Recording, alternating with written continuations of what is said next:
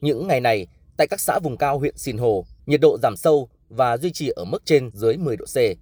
Để đảm bảo sức khỏe và giữ ấm cho đàn gia súc, bà con nông dân đã đưa châu bò từ nương về nhốt tại chuồng, che chắn chuồng trại và chuẩn bị đủ nguồn thức ăn.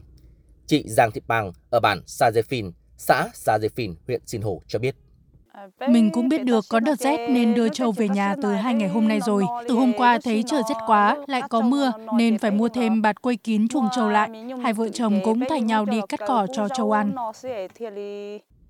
Lai Châu hiện có tổng đàn gia súc hơn 350.000 con, trong đó đàn trâu bò gần 120.000 con. Trong những ngày gần đây, do ảnh hưởng của không khí lạnh tăng cường kèm theo mưa mù, nền nhiệt tại các xã vùng cao ở các địa phương như Sìn Hồ, Phong Thổ, Tam Đường giảm sâu, dao động từ 10 đến 12 độ, nhiệt độ về đêm giảm từ 8 đến 10 độ. Trước diễn biến phức tạp của thời tiết, ngành nông nghiệp tỉnh Lai Châu đã cử cán bộ về phối hợp với các địa phương tổ chức tuyên truyền, hướng dẫn bà con các biện pháp phòng chống rét. Trong đó, chính quyền cơ sở đã tổ chức họp bàn, tổ dân phố để tuyên truyền, khuyến cáo và hướng dẫn nhân dân thực hiện tốt công tác phòng chống rét cho đàn vật nuôi. Ông Nguyễn Khắc Tiệp, trưởng phòng nông nghiệp và phát triển nông thôn huyện Sìn Hồ, tỉnh Lai Châu cho biết.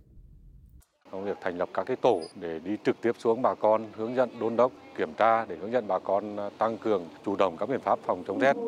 Cụ thể đấy là tăng cường cái việc gia cố che chắn chuồng trại và đặc biệt nhất là đối với xã vùng cao đấy thì cái việc mà trâu bò ở vùng cao rét thì có thể di chuyển xuống những cái bản những khu vực mà ở vùng thấp có nhiệt độ nó cao hơn rồi là tăng cường cái việc à, dự trữ chủ động thức ăn cho gia súc trong những ngày gió rét.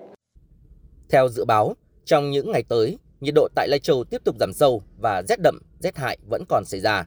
Vì vậy, người dân cần chủ động các biện pháp bảo vệ, chăm sóc cho đàn gia súc để hạn chế thấp nhất thiệt hại do giá rét gây ra.